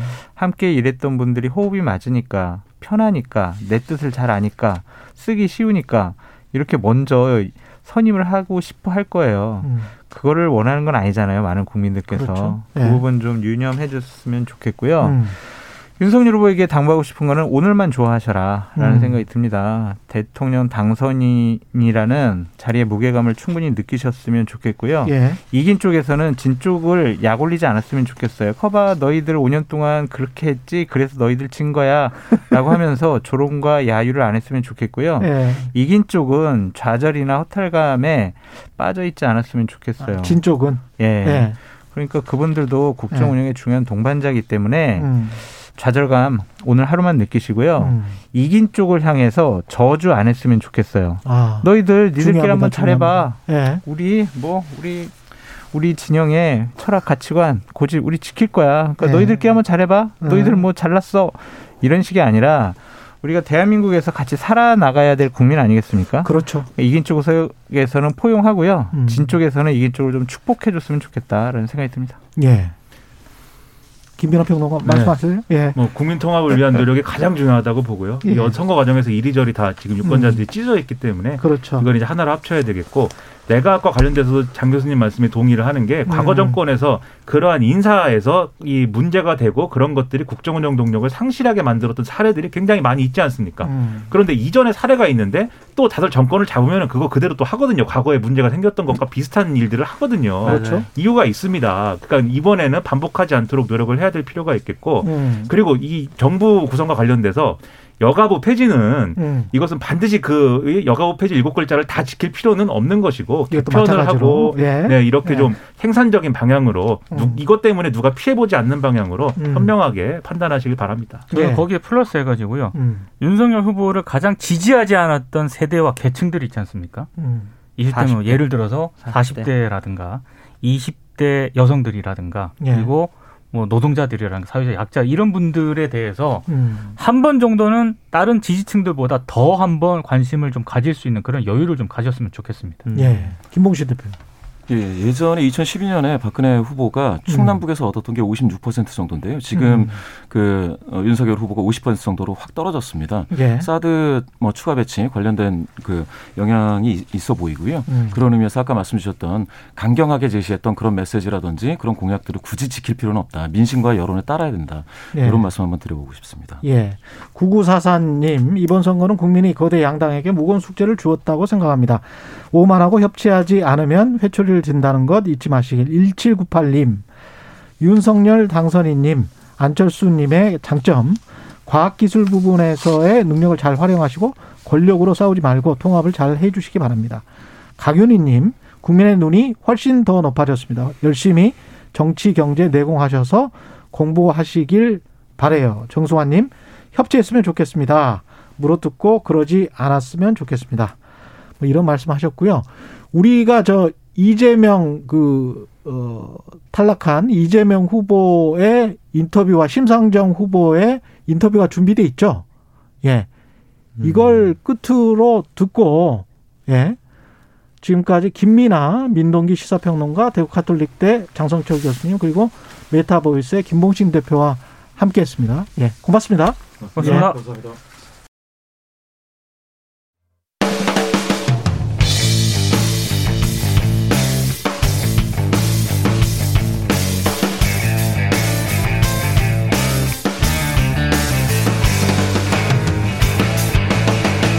최경영의 최강 시사.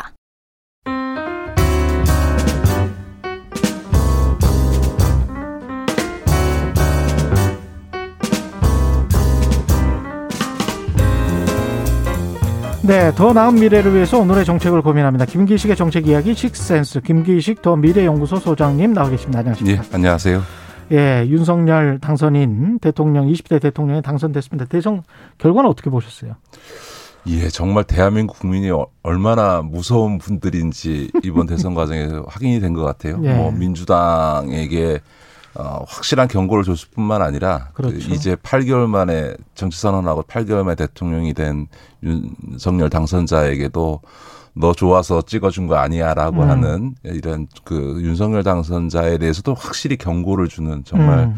역대 최소 표차. 그렇죠. 아, 어느 쪽도 오만해서는 안 된다라고 음. 하는 경고를 주신 것 같고요. 음.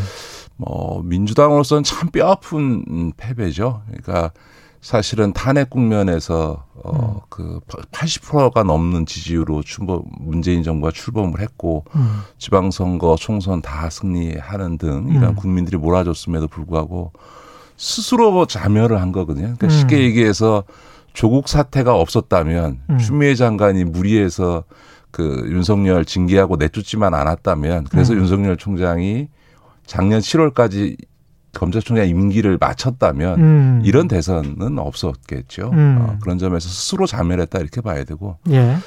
무엇보다 문재인 대통령이 과거 야인 시절에 저랑 만났을 때 참여정부에서 가장 뼈아프게 생각한 것 중에 하나를 부동산 정책의 실패를 음. 들었었는데 공교롭게 참여정부에 이어서 문재인 정부도 어, 이 부동산 문제로 인해서 그렇죠. 이런 국민의 심판을 받게 된 꼴이 된 거죠. 그러니까 음. 지금 이번에 표차가 지금 채 25만 표 정도밖에 안 되는데 그렇습니다. 서울에서 벌어진 표차가 31만 표니까 거의 네. 서울에서의 패배가 이번 그렇습니다. 대선의 패배로 이어진 셈이니까 예. 그 요- 뭐 민주당이 늘 강세였던 음. 서울에서의 패배는 무엇보다 정책적으로는 부동산 문제였던 거죠. 그러니까 음. 정치적으로나 정책적으로서 정책적으로나 민주당 음. 입장에서는 굉장히 뼈아픈 선거였다 이렇게 봐야 되겠죠. 예. 지금 저 민주당의 대선 평가에 관해서 더불어민주당 이상민 의원이 전화로 연결돼 있는데요. 잠깐 이야기 나눠보고 다시 이야기하겠습니다. 이상민 의원님 안녕하세요. 네, 안녕하세요. 예. 지금 뭐 0.8% 포인트 차라서 어떻게 많이 아쉬우시겠습니다. 예, 예. 좀 매우 좀 아쉽고 그 특히 지, 어, 많이 그 지지해 주신 국민들 뵙기가 좀 송구스럽고요. 예. 어, 그렇지만 어쨌든 대선 과정이나 그 결과에 대해서는 저희들로서는 민심을 철저히 또 겸허하게 음. 새겨야 된다라는 다짐을 하고 있고요. 음. 특히 이제 절반의 지지, 절반으로 나눠져서 평평하게 나눠져 있지 않았습니까? 음. 어, 저희 절반의 지지만을 얻은 정파로서는 그 나머지 절반의 지지를 얻지 못한 이유에 대해서 예. 좀 깊이 되새겨야 되겠다. 그래서 어 지지를 얻지 못한 절반의 지지 어, 그 국민들의 목소리에 대해서도 음. 어, 좀 귀담아 듣고 또 그 공감대를 이끌어내기 위한 노력을 앞으로 지속적으로 해야 되겠다는 다짐을 합니다. 가장 결정적인 페이는 뭐라고 보십니까? 아무래도 이제 누적되어 온 것인데요. 음. 이제 그 민심에서 어 멀어진 또 민심에 어긋난 부분들이 그 정부나 또는 그그 민주당에서 있었고요. 음. 그것이 이제 작년 4.7 재보궐선거에 그 국민들로부터 꾸, 호생 꾸준함을 들었는데 어, 노력은 했습니다만 국민의 기대에 맞는 그런 민심에 부응하는 그런 노력이 성과가 없었다라고 평가를 받았다고 생각되고요. 예. 현실적으로는 이제 그의 연장선상으로 정권 심판이라는 커다란 장벽에 굉장히 높았었고요. 예. 또 이재명 후보가 어, 본인으로서는 억울하다고 하지만 음. 어쨌든 국민들께서 갖고 계신 대장동 의혹 건 등에 대한 부분을 좀 완전히 떨쳐내지 못했다. 이런 것들이 좀 이번 대선의 패인의 어, 하나 아닌가 싶습니다. 내부적으로 책임론 같은 게 나올 가능성은 어떻게 생각하세요? 글쎄요, 뭐 늘 이제 어떤 어, 결과가 있으면 그에 대해서 평가를 해서 음. 그거에 대한 어, 공과 어, 공이나 뭐 과를 따져야 되겠고요. 특히 예. 이제 이번과 같은 대선 패배에 대한 매우 큰 아픔에 대해서는 음. 좀 어, 면밀히 좀 살펴봐야 되겠죠. 예. 그러나 다만 이제 어제 결과가 아, 오늘 새벽에 났던 것이고 예. 당으로서는 엄청난 지금 뭐 타격을 받은 입장이기 때문에 예. 또 당으로서는 당 대표나 뭐 후보자나 또 모든 당원들이 총력을 기울여서 이번 대선에 임했기 때문에 음. 지금은 어떻게든 좀 마음을 좀 수습하고 어 그리고 나서 좀 논의를 진지하게 해야 될 것으로 생각됩니다. 그새 대통령에 주문할 말씀 있으시면 마지막으로 한 말씀 부탁드리겠습니다.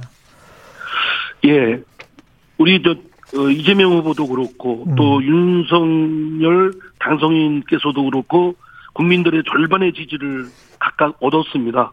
그렇기 때문에 완전한 국민의 어, 절대적 지지를 얻었다고 볼 수가 없고 음. 또 선거 과정에서도 드러났지만 어, 국민들이 팽팽하게 민심이 나눠져 있고 갈라져 있고 예. 젠더 갈등이나 세대 간 또 계층 간 갈등이 더욱더 심화됐습니다. 정치가 그를 어떻게 수습하고 어 감쇄시키고 또 이게 해결하는 노력보다는 오히려 어느 정파든 어느 후보든 이를 더 심화시킨 책임에서 자유롭지 않다고 생각됩니다. 음. 그래서 윤석열 당선인께서도 절반의 지지를 얻지 못한 부분에 대해서 어 귀담아 듣고 그 절반의 지지까지 다 음. 얻는 노력을 우리 그 더불어민주당과 음. 함께 지혜를 모으는 노력이 필요하다 하겠다고 생각합니다. 예. 더불어, 더불어민주당도 그러한 노력을 할 것입니다. 예. 더불어민주당 이상민 의원님이었습니다. 고맙습니다. 네, 감사합니다. 예. 이상민 의원도 비슷한 이야기인데요. 절반의 지지를 얻었기 때문에 어, 윤석열 당선인도 상당히 좀 힘들 것 같다. 예? 근데 윤석열 당선인은 민간이 함께하는 이제 실용 정부를 구성하겠다. 정부 조직 개편을 대도적으로 좀 바꾸겠다는 이야기인데 이게 어, 어떤 방향으로 갈 것 같습니까? 글쎄요, 뭐그 의미는 뭐 예. 어, 어차피 정부 구성이야 뭐 관료들만으로 구성하는 거 아니니까 민간인 쓰는 거니까 저는 예. 뭐 민간 뭐뭐 합동 민관 합동. 뭐 플랫폼 정부라는 게 뭘 의미하는지는 잘 예. 모르겠고요. 지금 아마 이제 제일 위험한 거는 윤석열 당선인이 행정 관료 그 중에서도 권력을 가졌던 검찰총장으로서 음. 마음 먹으면 자기 뜻대로 할 수 있었던 음, 분이 정치적 과정 없이 8개월 만에 정치 참여하고 8개월 만에 대통령이 됐기 때문에 음. 검사처럼 정치와 국정 운영을 하면 음. 어뭐 조기에 그 국정이 난맥상에 빠져들어갈 가능성이 많죠. 왜냐하면 음. 여당이 지금 그 바뀌었습니다만 민주당의 의석수가 170석이 넘는 상태고 예. 어떻게 보면 이번 대선이 정확히 구- 대한민국이 두 쪽 난 셈이거든요. 그러니까 그렇죠. 굉장히 강력한 이 진영 대결 과정 속에서 이그 어, 대통령 당선인이 나왔기 때문에 음. 여기서 어 그, 윤석열 당선인이 당선자가 어 이 일방적이고 독주하겠다라고 음. 생각을 하면 이제 그 당연히 뭐 어, 인수위 정부 구성 단계에서부터 어, 야당의 이된 민주당의 반발로 인해서 음. 파행이 날 수밖에 어, 없을 거고요. 제가 무엇보다 우려하는 거는 이런 거죠. 뭐 예를 들어서 윤석열 당선인 입장에서는 어 불과 이- 25% 그러니까 25만 표의 차이로 대통령이 됐고 훨씬 큰 어, 민주당이 의회를 장악하고 있는 조건에서 뜻대로 어, 국정 운영이 제대로 안 됐을 때 음. 어, 일반적으로 어, 나타나는 그 소위 권력자의 성향 중에 하나는 이 사정의 칼날을 휘두르는 어서 음. 이 판을 흔드는 건데 예. 더구나 본인이 어, 검찰총장 출신이고 예.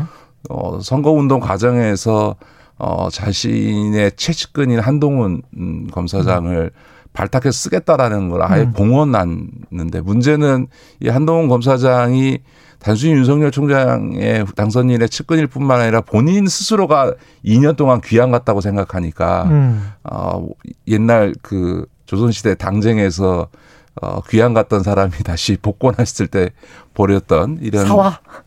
그 모습이 또 예. 어, 우리 사회에서 재현될 수 있다 이, 런 음, 거죠. 이런. 것들을 어, 예. 윤석열 당선자와 그 측근들이 충분히 헤아리지 못하게 되면 음. 말은 국민통합정부라고 어, 통합을 위해 노력하겠다고 하지만 음. 어, 인수위 단계에서부터 상당한 어, 어떤 어, 파행이 발생할 가능성이 어, 상당히 있다 이렇게 봐야죠. 아까 결국은 서울 부동산 민심이 좌우를 했다. 서울에서 한 30만 네. 표 차이가 났고 전체적으로 25만 표 정도 차이가 났기 때문에 근데 이 부동산 정책은 어떻게 풀어갈까요? 예, 뭐 부동산에 대해서는 종부세 폐지하겠다부터 예. 시작해서 그 그동안 사실은 문- 예, 윤석열 당선인을 보면서 제가 느끼는 거는 뭐 이번 대선 전체가 그랬습니다만 아, 이, 이 방송을 들으시는 청취자들께서도 윤석열 당선자가 무슨 공약을 했는지 기억하시는 게 거의 없을 겁니다. 물론 저는 이재명 어, 어, 후보의 경우에도 기억하는 가장 기억나는 공약이 탈모 공약으로 어, 어, 사람들에게 회자될 만큼 음. 어, 이게 그 국가적인 어젠다 아, 그리고 시대 정신을 관통하는 공약 하나 없이 치러진 대선이고 특히나 윤석열 당선인은 거의 문재인 정부가 한 것을 다 원위치 시키겠다라는 것 이외에는 기억나는 게 없거든요. 예를 들어 네. 종부세 없애고 음. 탈원전 했던 거 다시 원전 건설을 하겠다고 하고 어, 공수처도 뭐 조금 노력해 보이지만 안 되면 없애겠다고 하고 그러니까 하- 한마디로 얘기하면 문재인 정부가 한 거는 다 바꾸겠다. 최저임금이라든가 네. 52시간이라든가 이런 거에 다 비판적이니까 음. 윤석열 어, 당선인은 그냥 문재인 정부가 한 것에 대한 반대만으로 대통령이 된 케이스여서 예. 그런데 문제는 그 모든 것들이 다 입법 사안이거든요. 제도적인 사안이라는 그렇죠. 겁니다. 그런데 지금 어 민주당이 단순히 과반 의석이 아니라 170석이 넘는 음. 압도적인 과반을 갖고 있는 음. 어, 민주당이 을 두고 음. 과연 윤석열 당선자가 그 그동안 선거 과정에서 얘기했던 것들을 그냥 무리하게 추진한다면 민주당이 그걸 법 개정에 협조해 줄 이유가 하나도 없겠죠. 그러니까 예. 잘못하면 정말 어 윤석열 정부가 어 식물 정부가 될 가능성도 음. 배제할 수 없는 거죠. 그러니까 결국은 얼마나 야당이 된 민주당과 협치하면서 음. 국정 운영에 있어서 정치의 묘를 살려내느냐 예. 그거에 의해서 윤석열 정부의 위기가 달렸다 이렇게 봐야 되겠죠. 그 선거 때는 소득주도 성장도 엉- 엉터리기 때문에 이제 폐기가를 해야 된다. 그런데 한편으로는 그 저소득층에 대한 임금 보전이랄지 뭐 이런 것들은 또 비슷하게 이야기를 하고 있거든요. 어떻게 보세요? 이런 부분들은? 최저임금과 네. 관련해서는 어차피 최저임금 인상의 속도라고 하는 거는 그 최저임금 위원회에서 결정을 하는 음. 거니까 그거에 따라서 이제 정부 측 위원 임명 권한이 새 정부에게 이제 예. 돌아갈 것이기 때문에 아마 어, 최저임금의 인상 속도는 조절이 되겠죠. 그러나 이미 어, 문재인 정부에서도 초기에 에, 과감하게 올렸다가 지금 코로나를 맞으면서 최저임금 그 인상 폭이라고 하는 게 어떻게 보면 역대 최저로 내려가 있는 박근혜 정부 때보다도 최저임금을 인- 인상률이 떨어지는 상황이기 때문에 특별히 최근 한 2, 3년간의 최저임금 인상 속도보다 더 어, 늦춰질 가능성은 별로 없어서 크게 뭐 이 소주성의 핵심이 최저임금인데 최저임금 문제가 우리 사회 이슈가 되겠냐라고 음. 하는 생각은 좀 들죠. 예.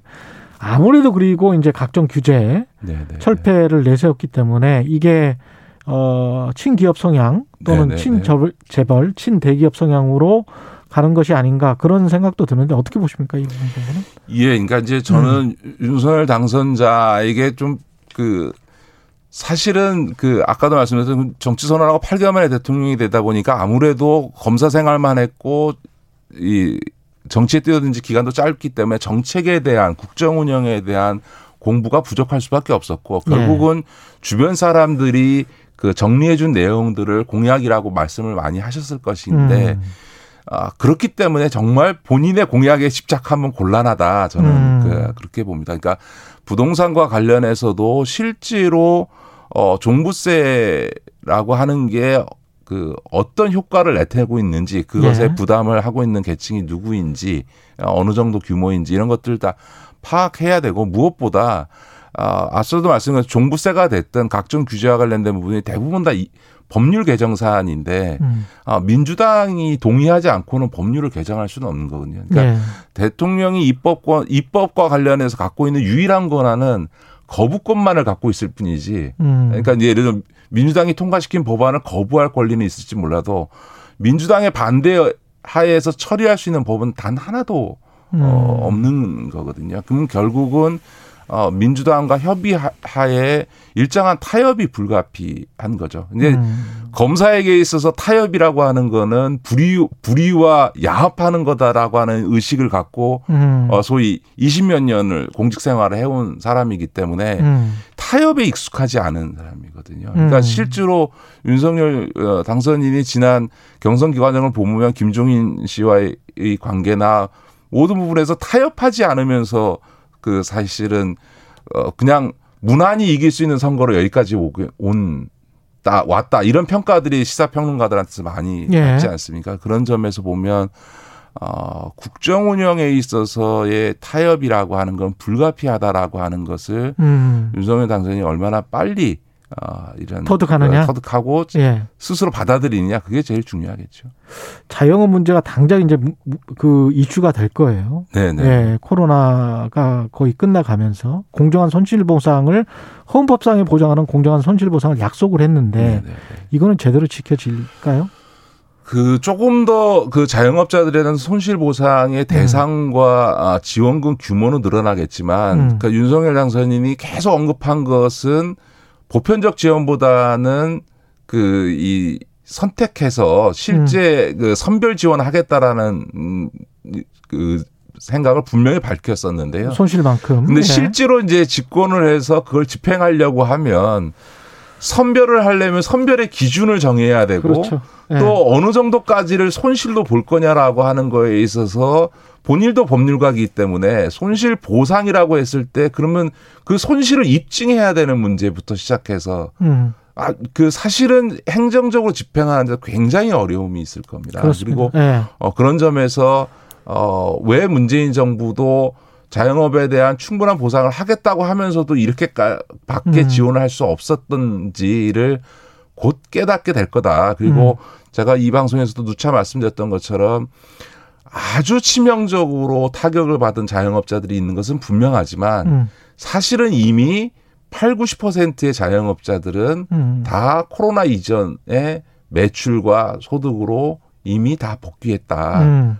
이제 그걸 서- 선별하다 보면 음. 오히려 새로운 이제 불만? 어, 불만과 민원이 음. 나오겠죠. 알겠습니다. 여기까지 듣겠습니다. 식센스 더 미래연구소 김기식 소장이었습니다. 고맙습니다. 네, 고맙습니다. 예, KBS 일라디오 최경련의 최강시사 듣고 계신 지금 시각 8시 48분입니다. 최경영의 최강 시사는 여러분과 함께합니다. 짧은 문자 50원, 긴 문자 100원이 드는 샵 9730. 어플 콩과 유튜브는 무료로 참여하실 수 있습니다.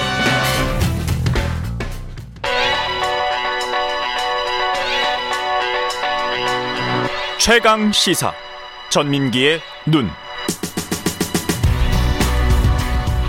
네.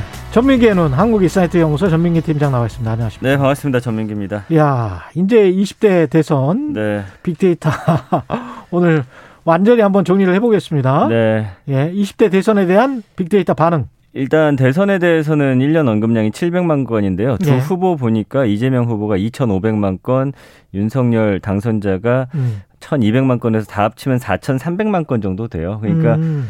유권자들이 뭐 비율로 따지면 1인당 한 건 이상의 대선 관련 글을 올렸다. 이거 굉장히 많은 양이거든요. 그러네요. 그래서 예. 뭐 연관어는 뭐 정책이나 공약 이야기가 이제 마지막에 나오면서 토론, 사전 투표 이런 것들이 최근에 가장 큰 관심사로 좀 올라왔고요. 음. 감성어는 29.2 대 64점입니다. 역시나 뭐 지지하다도 있지만 음. 의혹이나 차별 논란, 뭐 범죄, 여성 혐오, 부정 선거 이런 음. 키워드들 계속 올라오고 있거든요. 부정적인 게 64군요. 네, 예. 이제 뭐 네거티브 선거 때문에 이런 키워드들 많이 좀 등장을 했습니다. 빅데이터로 그 국민 보면 네. 국민들이 어떤 이유로 대통령을 뽑았는지 좀 파악을 할 수 있을까요? 네, 일단 그 뭐 정책이나 공약 그리고 대통령에게 바라는 부분들을 좀 정리를 해봤을 때 첫 번째가 이제 경제였고요. 예. 두 번째가 이제 능력, 음. 리더십.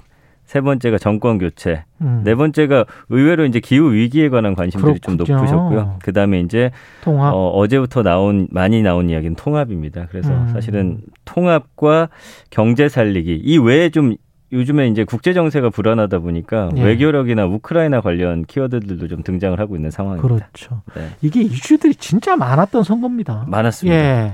그래서 이제 차례로 정리를 해보면 이재명 후보가 여당의 더불어민주당 대선 후보로 선출된 시점부터 관심도가 이제 올라가기 시작을 해요. 그 전까지 예. 좀 대선에 대한 관심이 적다가 그리고 음. 이제 어 이낙연 그 의원과 원팀이 되기까지 그리고 윤석열 후보가 제1야당 국민의힘 대선 후보 선출되는 시점 음. 그러다가 관심이 좀 사그라들다가 이제 음. 윤석열 당선자 배우자 김건희 씨 사과 기자회견 음. 그다음에 이재명 후보 배우자 김혜경 씨 사과 기자회견이 있었고요. 그다음에 아. 이제 유튜브 채널 3프로 TV가 큰 관심을 받게 그랬죠. 되면서 이때 이제 정책으로 좀 돌아섭니다. 공약이나 관심이. 음. 네, 그러면서 이런 관심이 지상파 3사 중계로 이어지면서 시청률이 아주 높게 네, 나오고 39%가 나오면서 토론회와 관련된 이슈들이 계속 터져 나왔고요. 음. 그리고 이제 대장동 사건 공방이 이제 막판에 또 녹취록과 함께 좀 많은 이야기 나왔고 단일화 이슈 또 있었죠. 그렇죠. 그러면서 이 단일화나 녹취록과 관련해서는 좀 부정적인 감성어가 굉장히 높게 나오면서 음. 예전에 어떤 정치 공식과는 좀 다른 쪽으로 국민들이 해석하는 그런 모습들 볼 수가 있었고요. 예.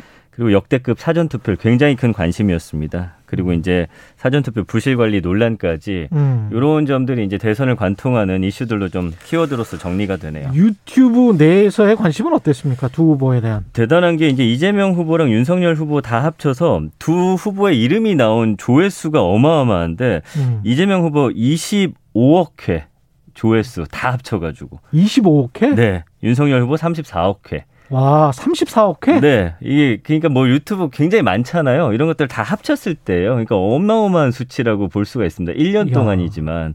우리 전체 지구인의 인구네요. 아 그렇습니다. 예. 그러면서 이제 두 인- 후보를 합하면 그렇습니다. 예. 네, 인기 인기 동영상도 보면은 가장 많이 본 게 결국에는 아까 말씀드렸던 음. 그 3프로 TV 정책 관련이거든요. 이게 얼마나 봤습니까? 이게 뭐 700만 명 이상의 조회수를 기록하고요. 아. 예, 이재명 후보 같은 경우는 윤석열 당선자 같은 경우 한 400, 400만 회 가까이. 음. 그러면서 이 두 개 합쳐가지고 700만 회니까 예. 이 어마어마한 수치잖아요. 아무튼 두 개를 합치면 천만 회가 넘네요. 이- 그렇습니다. 하나가 700만이고 하나가 400만이면 그렇습니다. 천만 회가 넘습니다. 예. 예, 이런 반응들이 쭉 나왔고요. 음. 아무튼 이걸 바탕으로 해서 어쨌든 정책과 공약에 대한 이야기 나왔다라는 게 이번에 음. 좀큰 어떤 변곡점이 된 것 같습니다. 예. 이번에 그 선거 막판에 분석을 하면서 빅데이터로 대통령 당선 예측할 수 있다. 그래가지고 SNS에 많이 돌았었거든요. 맞습니다. 맞습니다. 예, 어떤 추이가 있었습니까? 일단은 어 1년 동안의 흐름으로 봤을 때는 늘 이재명 후보가 언급량이나 검색량이 높았는데 음. 그 이달 3일과 6일 사이에 이 두 사람의 검색량 추이를 보면 평균 검색량에서 윤 당선자가 이 후보를 73대 61의 비율로 좀 앞서는 것으로 보입니다. 그래서 네이버에서 이제 3일과 6일. 네. 3일이 무슨 일이 있었어요? 3일에 이제 사전투표 전날이죠. 아, 그다음- 단일화? 예, 예, 예. 단일화부터 해가지고 음. 사전투표 끝난 이후에 뭐 녹취록까지 그쭉 음. 이어졌고요. 그리고 이제 어 단일화했을 때가 이제 가장 100으로서 가장 많은 관심을 그랬군요. 받은 수치를 기록했고요. 이게 이제 예. 어그 다음도 똑같습니다. 그 음. 카카오 관련해서도 윤 후보가 좀 앞섰는데 저기 구글만 음. 이 후보가 좀 앞서는 것으로 나왔습니다. 그래서 마지막에 이제 검색되면서 연관 검색어로 가장 많이 보셨던 게 이 후보는 기축통화, 옆집, 젤렌스키, 우크라이나, 윤 후보는 어퍼컷, 이니어, 소가죽, 무당. 이게 결국에는 또 음. 이런 부정적인 이슈들에 대해서 좀 더 깊이 그러네. 들여다보는 모습들이 있었어요. 예. 실현과 실책과 관련된 단어들이었거든요. 음. 그러니까 이런 것들 보면서 최후에 누구를 뽑을지에 대해서 좀 고심하는 그런 흔적이 보이지 않았나. 그러니까 음. 누가 더 잘못했나를 좀 따지는 그런 식의 검색이었다라고 분석이 됩니다. 그 다음에 이번에 뭐 대댓글 분석을 통해서 당선자 예측이 됐었습니까? 이게 이제 어, 타 방송사에서 한 거긴 한데 예. AI가 하고 빅데이터를 통해서 헤비 댓글러들 댓글을 많이 사- 쓰는 사람들의 성향을 AI로 분석을 해서 아. 이재명계 윤석열계로 나눈 거예요. 3,700명을 뽑아가지고 음. 그랬을 때 어떤 사안이 터졌을 때 예를 들어서 뭐 이재명 후보의 이슈 거기에 댓글이 달리고 그 밑에 이제 대댓글 대댓글은 주로 이제 지지하거나 그걸 방어하는 목적으로 많이 그렇겠죠. 올라오거든요. 그 대댓글이 많을수록 지지율은 하락한다라는 수치. 고를 이제 반대로 돌아가는 거예요. 아 대댓글이 많을수록 지지율이 하락한다. 그래서 그 그래프를 봤더니 아. 요 모양새가 정확히 일치하는 거죠. 근데 이제 마지막에 이재명 후보가 윤석열 당선자를 아주 살짝 대댓글에서 역전하는 그 추이가 보여지면서 아 이재명 후보가 대댓글이 훨씬 많았다. 예, 그래서 좀 뭐 물론 뭐 훨씬은 아니지만 살짝 네네네. 많았다. 그래서 어쨌든 결과하고 이게 지나고 보니 좀 일치한다 이런 게 좀 앞으로 아, 좀 재밌네요, 이슈가 될 것. 같습니다. 그래서 앞으로 이거를 분석한 기관이 있거든요. 예. 앞으로의 뭐 선거에서도 이게 맞는지 추이를 보는 것도 어. 좀 흥미로운 부분일 것 같습니다. 그 모든 콘텐츠에 다 그래요? 아니면 3,700명을 모든 콘텐츠에서 이렇게 뽑아 가지고 그 사람들만 계속 추적을 아, 한 거예요? 이분을 계속 이 사람들 계속 추적한 거예요. 이 사람들만? 네네네. 이거는 어떻게 추적을 합니까? 그러니까 예. 그 이제 뭐 정확한 기술은 제가 뭐 지금 말씀드리기는 제 정확히는 예. 몰라서 근데 예. 어쨌든 이 사람들 가장 많이 다는 사람들이 있을 거 아니에요. 예. 아이디를 이제 추적해 가지고 아. 네네네. 그분들이 뭐 예를 들어서 지금 댓글을 다는 사람이 1%고 그 중에서도 많이 사는 사람들이 제 기억으로는 0.9% 정도 되는데 음. 이 사람들을 뽑아낸 거예요. 그래서 성향을 정확히 반으로 가르거든요. 왜냐하면 댓글의 그 내용들을 봤을 때 유추할 수 재밌네. 있기 때문입니다. 재밌네요. 네. 예. 한국 인사이트 연구소의 전민기 팀장이었습니다. 고맙습니다. 감사합니다. 예. 3월 10일 목요일 KBS 일라디오 최경영의 최강 시사 오늘 여기까지고요. 저는 KBS 최경영 기자였습니다. 내일 아침 7시 10분에 다시 돌아오겠습니다. 고맙습니다.